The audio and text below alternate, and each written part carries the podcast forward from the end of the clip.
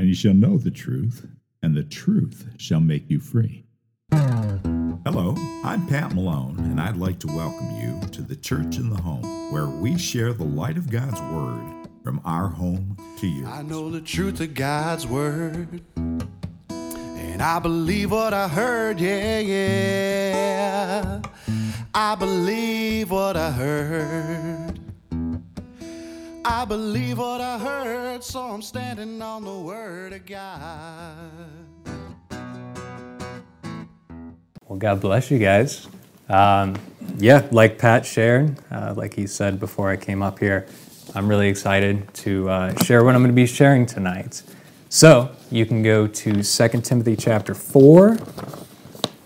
And tonight we're going to be looking at a record, um, one particular record, but we'll go to some other areas in the Word as well, uh, about one man who was a really great man of God, and he's a great example for us to follow, as we will see. So, 2 Timothy 4 and verse 5. You guys are all there. 2 Timothy 4 5. Uh, this is toward the end of the Apostle Paul's life, and he is giving commandments, he is exhorting uh, Timothy uh, concerning what to do in the future. 4 5, it says, But watch thou in all things, endure afflictions do the work of an evangelist, make full proof of your ministry. Um, and I really want to hone in on this phrase, do the work of an evangelist. It doesn't necessarily say that Timothy was an evangelist, that he had that gift ministry. Um, but at this time, it was needful for him to do the work of an evangelist. So, what is the work of an evangelist? Um, well, the Word of God defines itself. Um, we go to previous usages of words to see how they define themselves. So let's go to Acts, and that's what we'll get into tonight. Um, there's only two occurrences of that word evangelist in the Bible. Um, and we're not going to get to that second one. We'll get to that towards the end. Um, you'll just have to believe me for right now that the man that we're going to look at was an evangelist. Uh, and we'll go to Acts 6. I don't know if I said that. Acts 6, and we'll start in verse 1. It says, In those days, when the number of the disciples was multiplied, this was a time when a lot of people were getting in the word. The disciples was multiplied. That's more than just adding people. You've got two, four, eight, so on. They're multiplying there arose a murmuring of the Grecians against the Hebrews because their widows were neglected in the daily ministration. So this was in Jerusalem, and the believers were meeting every single day. Um, and the Grecians, who were the Greek speaking Jews, um, in this case, they were Jews that became Christians um, there was kind of a division between them and the Hebrew or Aramaic speaking uh, Jews because their widows were neglected. Verse 2. Then the twelve, that's the twelve apostles, called the multitude of the disciples unto them and said, It's not reason that we should leave the word of God and serve tables. You know, we have our responsibilities. We need to set somebody else in charge of this to handle this need. Uh, verse 3 Wherefore, brethren, look ye out among you seven men of honest report, full of the Holy Ghost and wisdom, whom we may appoint over this business. And the word business is need or um, necessity. Um, so we got to find people that can take care of this. And these, you see um, two different qualities that these men were supposed to have, these seven men. Uh, they were supposed to be of honest report, number one. An honest report means they had a good report card. Um, mm-hmm. If Mackenzie and Noah were here, I'd, I was going to play with them a little bit with that. Um, but an honest report, again, the Word of God defines itself. So you can leave your finger here and let's go to Hebrews 11, which I typed wrong because I typed Hebrews 1, but it is Hebrews 11.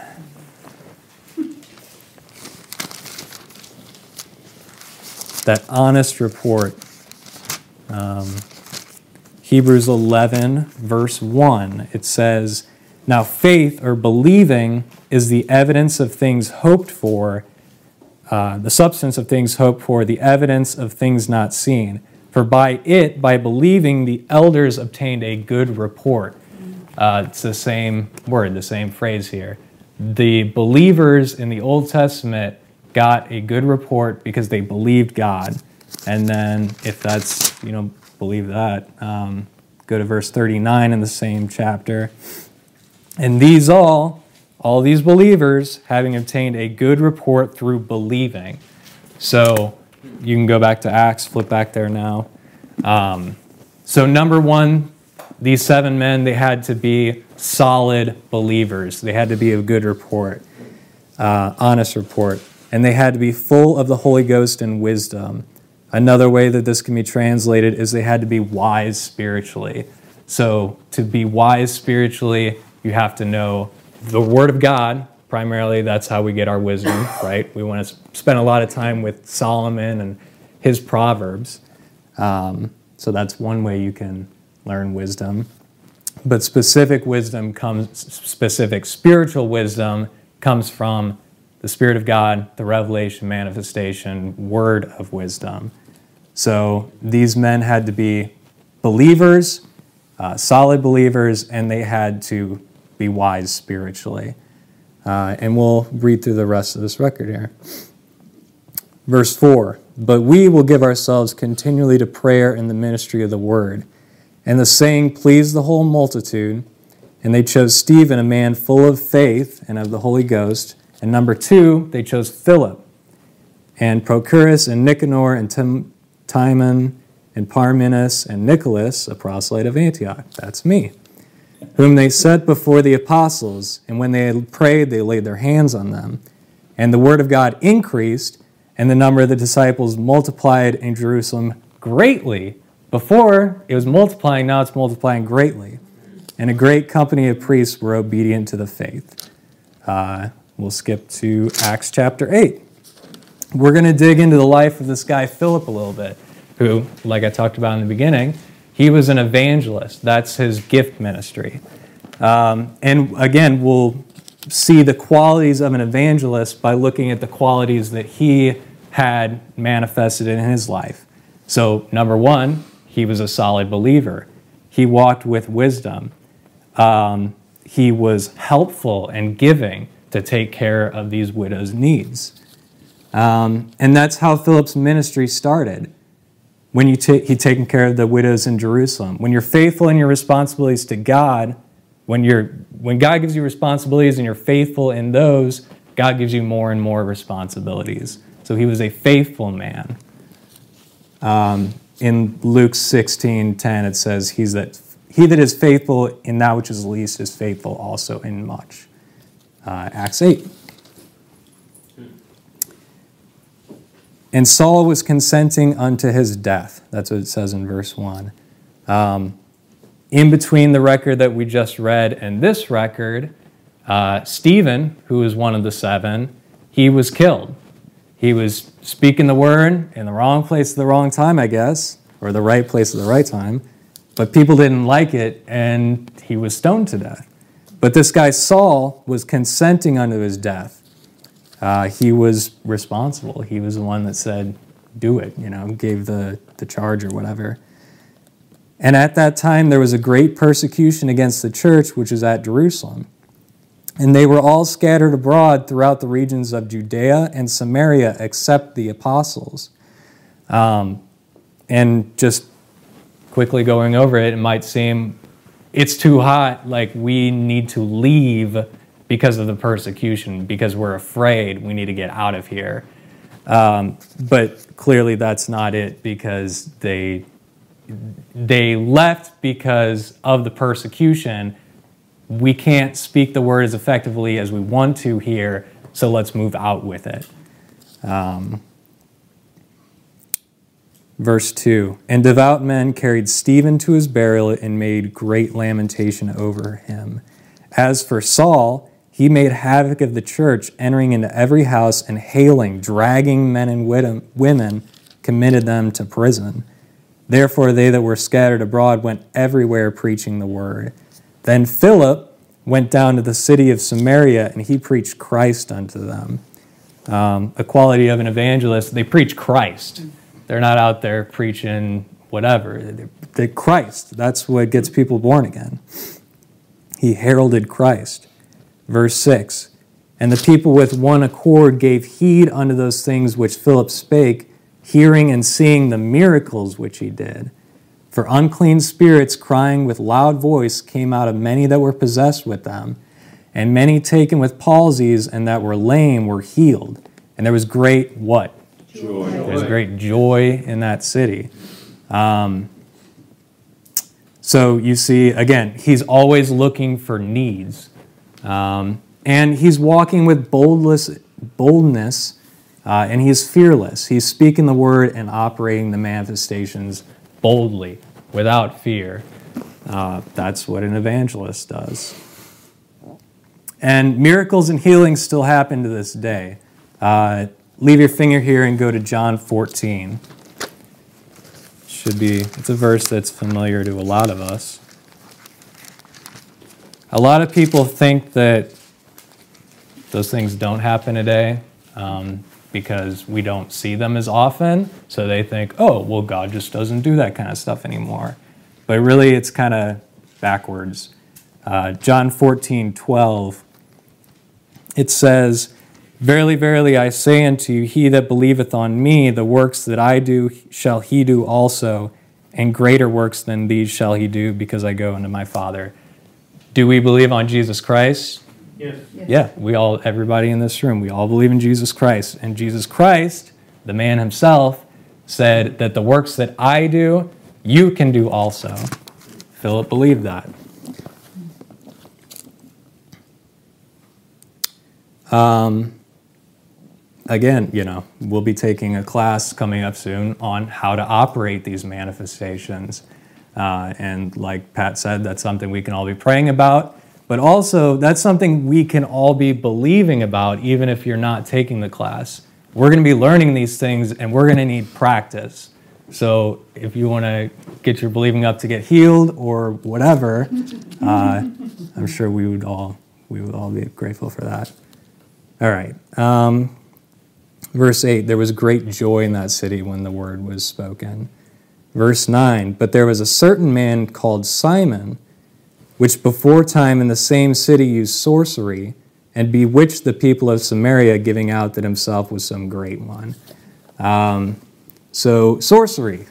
Let's get into that a little bit. Um, it's magic. Uh, we, we already did go into it a little bit before fellowship. Um, again, these things are around today too.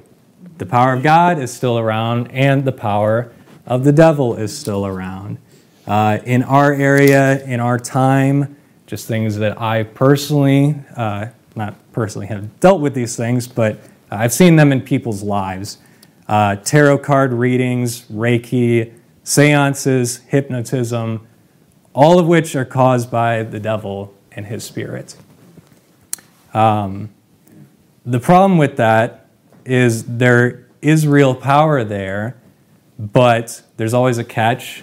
It's kind of like the genie in the lamp that like you get three wishes, you get what you want, but he always there's a catch, right? There's always a twist on it. He always takes something away. Uh, but the true God only gives. He only gives good. The devil always takes more than he gives. Um, and then that word bewitched, that's a really interesting word. Um, the Greek word is existeme, which I might be saying wrong. Um, but the prefix is ek, which means out, and histeme means to stand. Um, so kind of think about like I'm standing, and then like you knock me off balance is kind of what it is. Uh, that's literally what it means, but the idea, the thing communicated is you're thrown out of position or to displace. Uh, it's to amaze, or the way that I would say it is you blew their mind. So he's operating sorcery, he's operating magic that's blowing these people's minds. Giving out that himself was some great one. Verse 10 to whom they all gave heed from the least to the greatest, saying, This man is the great power of God. Uh, that's another thing with the adversary um, and versus the true God. When the true manifestations are being operated, God always gets the glory. In this case, the man was getting the glory. It's a counterfeit. Verse 11 And to him they had regard because that of long time he had bewitched them. He blew their mind with this, these sorceries. But when they believed Philip preaching the things concerning the kingdom of God, the real God, and the name of Jesus Christ, they were baptized, both men and women. Imagine that. This guy goes into this area, these people that are oppressed by the devil, and he teaches them the real word of God. And because of that, they get blessed, they get delivered. Verse 13, and Simon, now this blows my mind. Simon himself believed also. And when he was baptized, he continued with Philip and wondered, beholding the miracles and signs which were done. Uh, do you know what this word wondered is? uh, is existemi. So these people were all like, that's amazing what Simon can do. But now Simon's following Philip, Philip around and he's like, how is he doing this? Like, I had power before, but this is real power. He recognized that. Um, so, another example uh, of an evangelist, the way that Philip walked, uh, he didn't have preconceived ideas. He didn't he saw the best in people. He saw uh, uh, simon over here and he could have said that guy's sold out to the devil. There's no way he's going to be a christian. But he saw the christ he saw people's potential um, and he taught him the word anyway and because he took that chance simon believed and got out of that stuff all right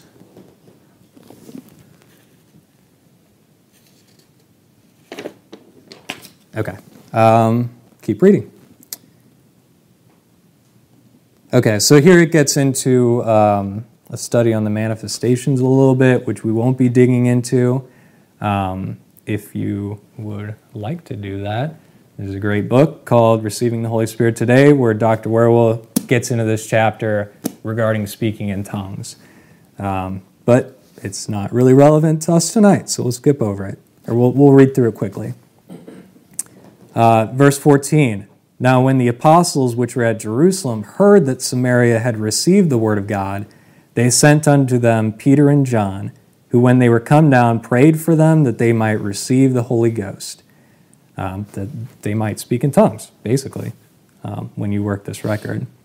So as yet he was, for as yet he was fallen upon none of them, only they were baptized in the name of the Lord Jesus. Then laid they their hands on them, and they received the Holy Ghost. They spoke in tongues. And that was God's will from the beginning, since the day of Pentecost, is that when somebody's born again, they speak in tongues. That's the proof of the internal reality that you have Christ in you, the power of the Holy Spirit. Verse 18. And when Simon saw that through laying on of the apostles' hands the Holy Ghost was given, he offered them money, saying, Give me also this power, that on whomsoever I lay hands he may receive the Holy Ghost. But Peter said unto him, Thy money perish with thee, because thou hast thought that the gift of God may be purchased with money. Thou hast neither part nor lot in this matter, or in this ministry, for thy heart is not right in the sight of God. Repent therefore of this thy wickedness, and pray God, if perhaps, or that, pray God that the thought of your heart may be forgiven thee. For I perceive that thou art in the gall of bitterness and in the bond of iniquity. Then answered, and this is a great answer, then answered Simon and said, Pray ye to the Lord for me that none of these things which you have spoken come unto me, or upon me. What a great man this Simon was, right? Um, a lot of times we call him Simon the sorcerer, but he wasn't a sorcerer anymore. Um, he had gotten born again. Um, so maybe we could call him Simon the Believer instead, uh, because that's who he was. And he's the only one in this record that is, at least is recorded, that was in the middle of stuff. Like there were a lot of other people getting born again, but they're not in this record. Simon was the one that was in the middle. Like, he was following around Philip, he was following around Peter and John and these guys. Um, and he was like, you know, uh, for better or for worse, he's like, I want to be involved in this, you know, to the point where he's offering them money for a ministry. All right, keep going forward. Verse 26. Or verse 25. And they, so Peter and John, when they had testified and preached the word of the Lord, returned to Jerusalem and preached the gospel in many villages of the Samaritans. And the angel of the Lord, so we're getting back to Philip here, the angel of the Lord spake unto Philip, saying, Arise and go toward the south unto the way that goeth down from Jerusalem unto Gaza, or Gaza, which is desert. Um, so the angel said, Arise and go. And verse 27, Philip arose and went.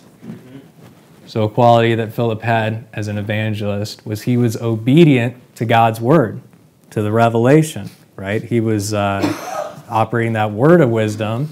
God was telling him, giving the wisdom what to do, uh, and he carried that out obediently. Um, so it says here that, verse 26, the angel says, Arise. He's in Samaria, right? Um, so if he's in the city of Samaria, um, it says, Arise and go toward the south unto the way that goeth down from Jerusalem, Jerusalem unto Gaza. So there's a way, there's a road that goes between Jerusalem and Gaza. You're supposed to go down south to that road. Um, and that's desert there. And he says, uh, Why? the angel doesn't tell him why. He just knows this is God's will, so I'm going to go. And he arose and went. And behold, that's verse 27, a man of Ethiopia, a eunuch of great authority under Candace, queen of the Ethiopians, who had the charge of all her treasure, and had come to Jerusalem for to worship, was returning and sitting in his chariot, read Isaiah, or Isaiah the prophet. Um, you know what I think is so great about this record? Um, thankfully, I, I don't think most Christians believe this, but there's definitely some groups of Christians that uh, have racist tendencies. Um, but this guy is a man of Ethiopia. So he's from Africa. So you got this Middle Eastern Jew going to witness to this African guy, this one guy. God cares about this one person that much that he sends this guy way out of the way to teach this guy the word. Great example. Uh, he was returning and he read Isaiah the prophet, verse 29. Then the Spirit said unto Philip, Go near and join thyself to this chariot. Finally, he gets the next drop of revelation. And Philip ran. He obediently uh, did what God said. He ran thither to him and heard him read the prophet Isaiah and said, do you understand what you're reading? And he said, How can I, except some man should guide me? And he desired Philip that he would come up and sit with him. The place of the scripture which he read was this. Put yourself in this, right? Just like as we're going through this, think like in modern times. All right, so here's this rich guy. Maybe he's in a limo and he's like reading the word. And you overhear this and you're like, hey, do you know what you're reading? He's like, get in my limo. Come on, show me what's going on. Put yourself in this record. Um, the place of scripture which he read was this: He was led as a sheep to the led as a sheep to the slaughter, and like a lamb dumb before his his shearer, so opened he not his mouth. In his humiliation, his judgment was taken away, and who shall declare his generation? For his life is taken from the earth. And the eunuch answered Philip and said, I pray thee, of whom speaketh the prophet this? Of himself or some other man? And Philip opened his mouth. If you want to teach somebody the word, eventually you're going to have to open your mouth, um, which should be obvious. But sometimes that's easier said than done. Um, but we got to be bold. We really, you know, if if somebody's going to speak the word, it's, it's got to be us, right? Nobody else is going to do it. It ain't going to get done now if no one will do it. Is that the line? Yeah. Um, so he began at the same scripture and preached unto him Jesus. And as they went on their way, they came unto a certain water, and the eunuch said, See, here's water. What doth hinder me to be baptized? And Philip said, If you believe with all your heart, you mayest.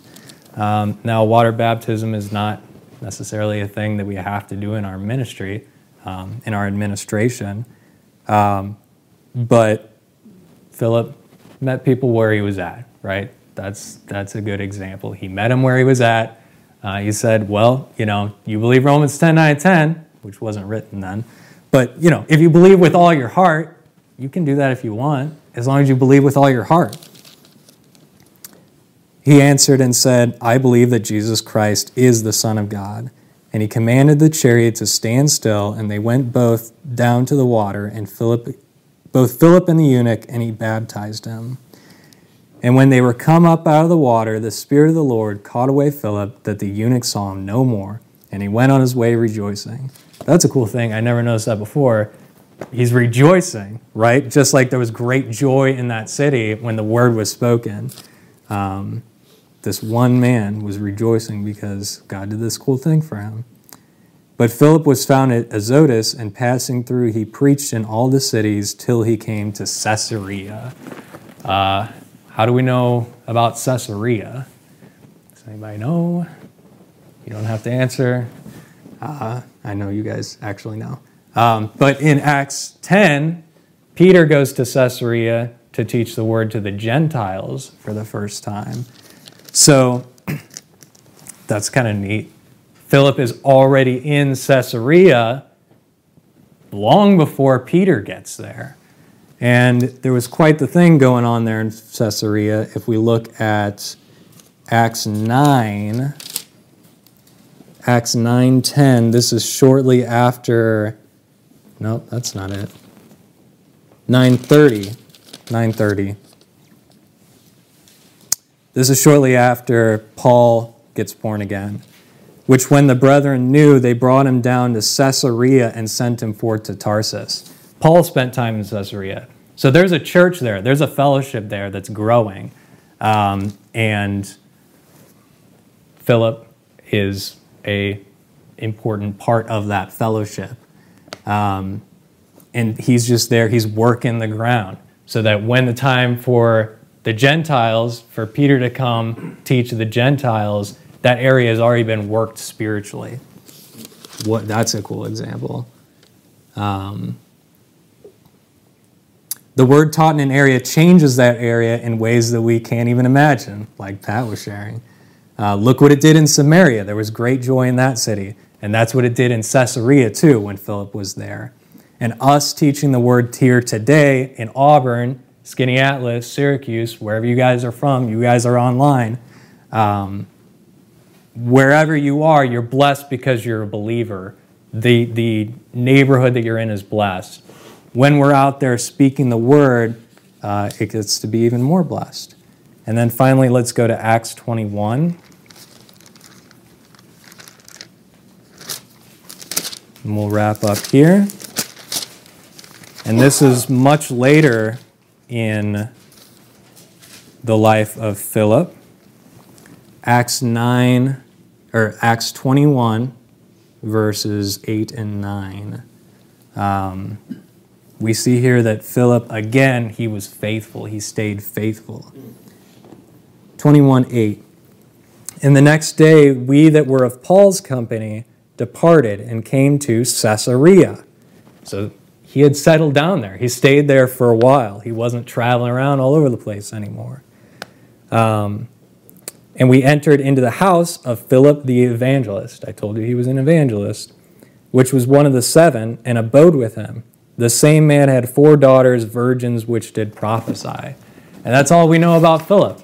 That's all that's written about him it says that uh, he stayed faithful. He was a family man. He had kids, right? Mm-hmm. He was given a hospitality.